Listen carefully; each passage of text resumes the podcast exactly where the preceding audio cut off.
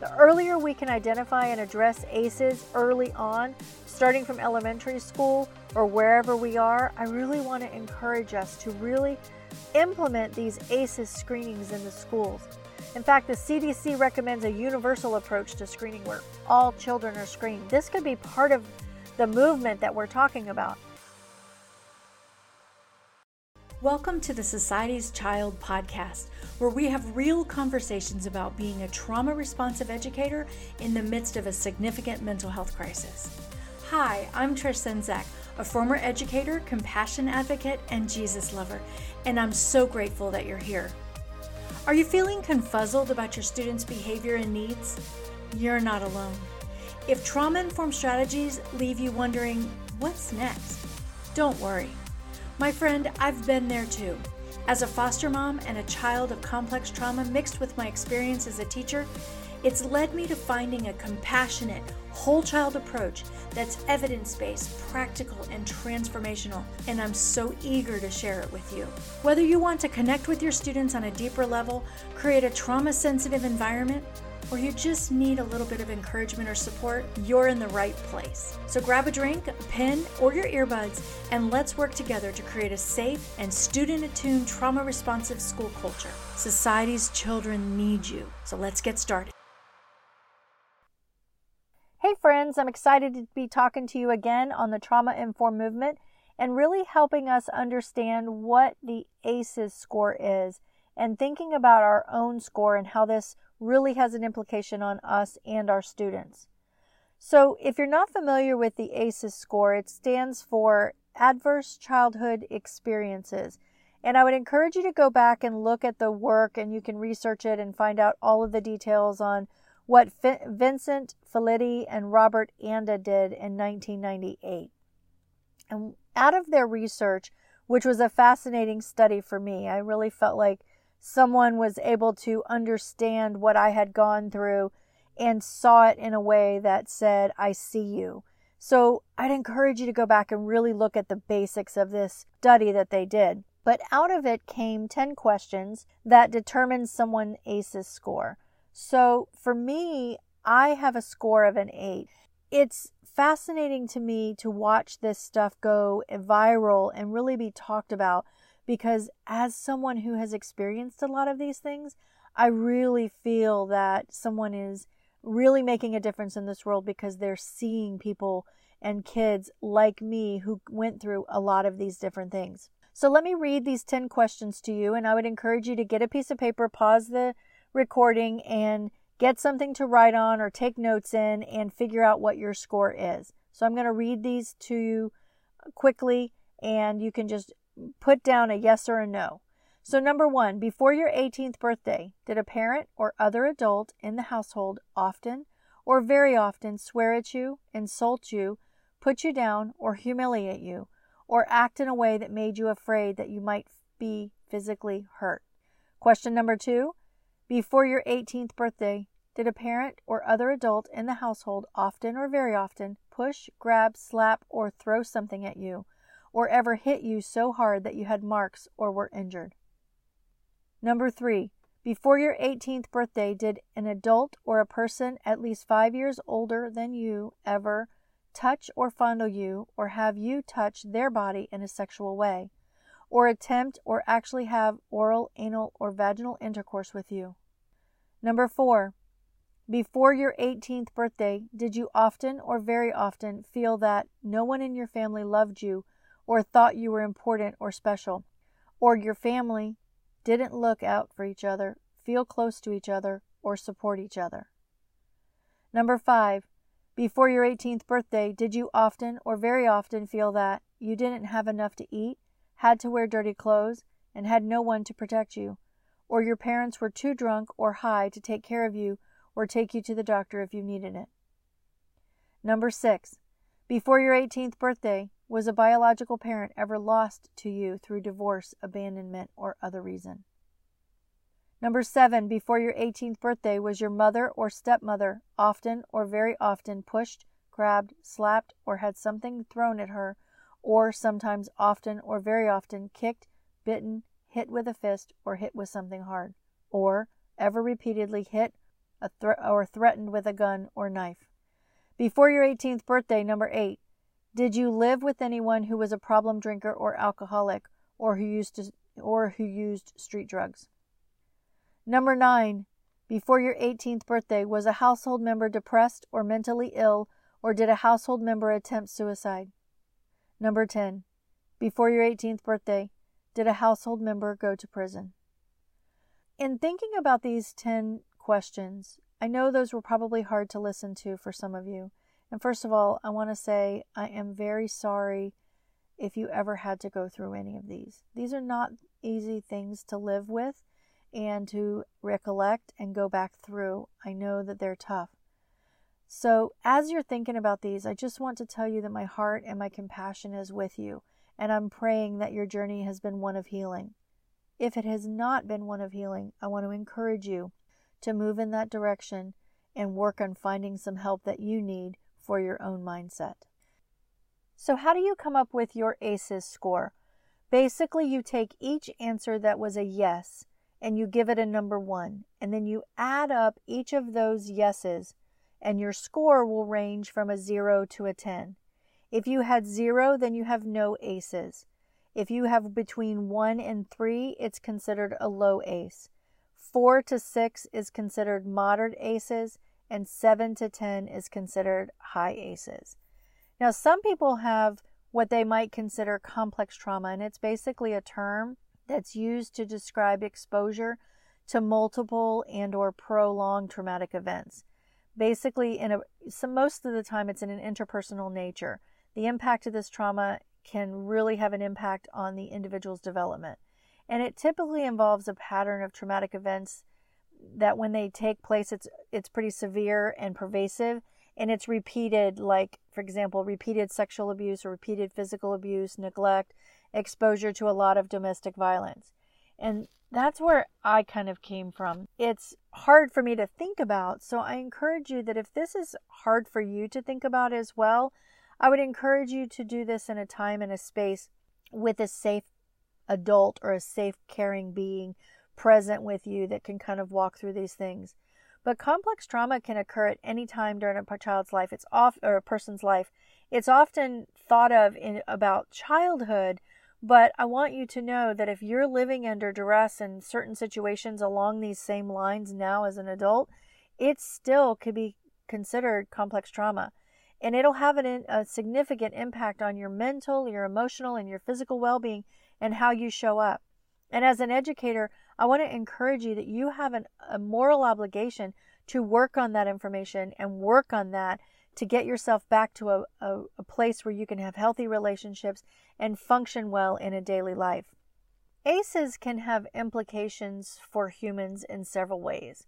Number one, it can it can affect us psychologically it can really cause us to have mental health situations.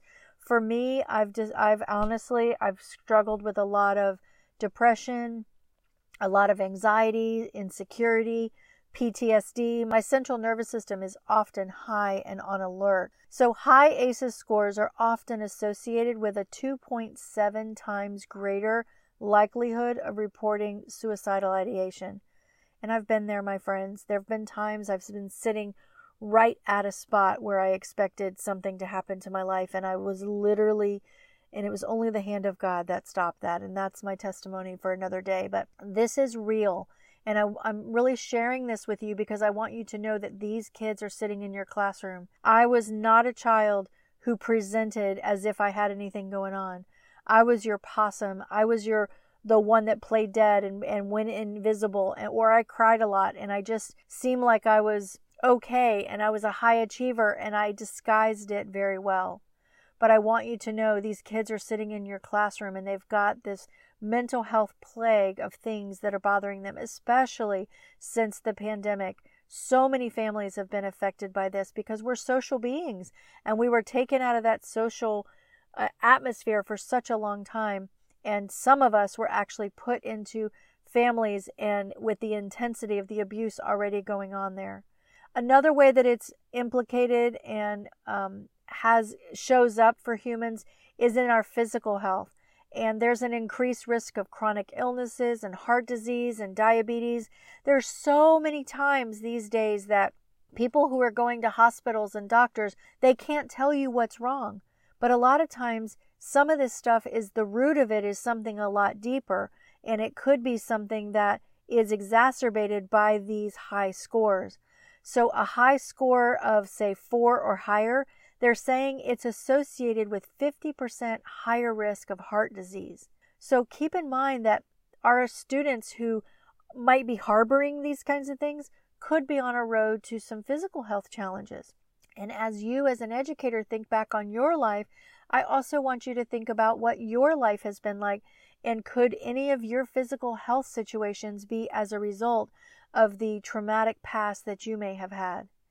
The third way that I want to encourage you to look at and know is that a lot of times social and emotional development, and this is what happens in our classrooms, when we looked at look at the impact on the social and emotional well-being of our kids, these are the kids that are having the difficulty forming relationships, they're isolating, or maybe they're pushing people away. They seem social, but yet at the same time they're grousy at certain people and, and grouchy and irritable. And maybe they they even struggle with self regulation and emotional expression. They can't tell you what they're doing.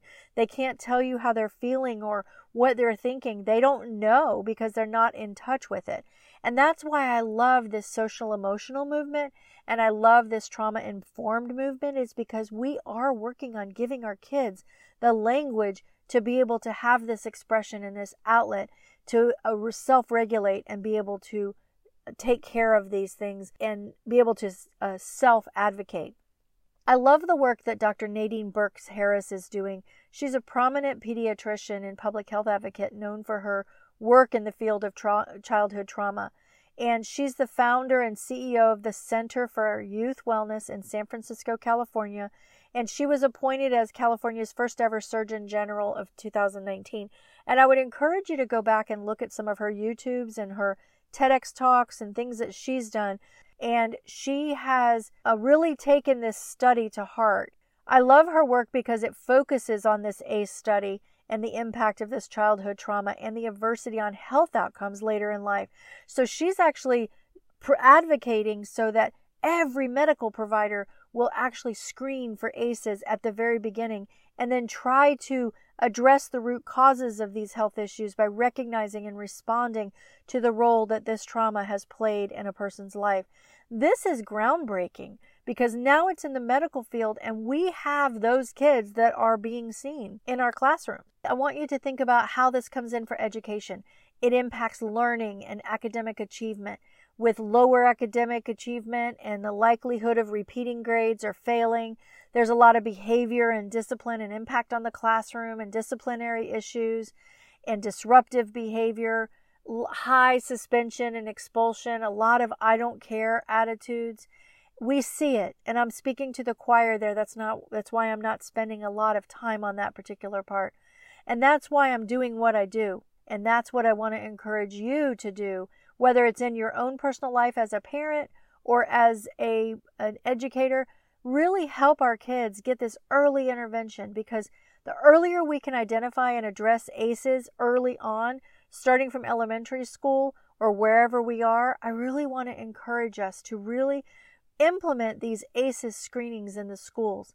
In fact, the CDC recommends a universal approach to screening where all children are screened. This could be part of the movement that we're talking about. And these trauma informed practices where we're incorporating trauma informed approaches in education, kudos to those who are doing this because it is emphasizing the safety and trust and collaboration, empowerment, all of the felt safety and co regulation practices that we need. Besides the screening and these trauma informed practices, we can implement courses and mindfulness and all kinds of things on our campuses that actually help. But also, it takes a step beyond that. It's creating and putting in place the support and resources for these kids with high ACEs scores, like mental health services, the SEL programs that we're putting on our campuses. And these programs actually are awesome because they're teaching that self awareness that we need. I didn't even have this self awareness till probably into my 30s. I was in therapy and just trying to muddle through it, and I was becoming aware, but the self management and the ability to be able to talk about this stuff or the relationship skills really developed for me later in life.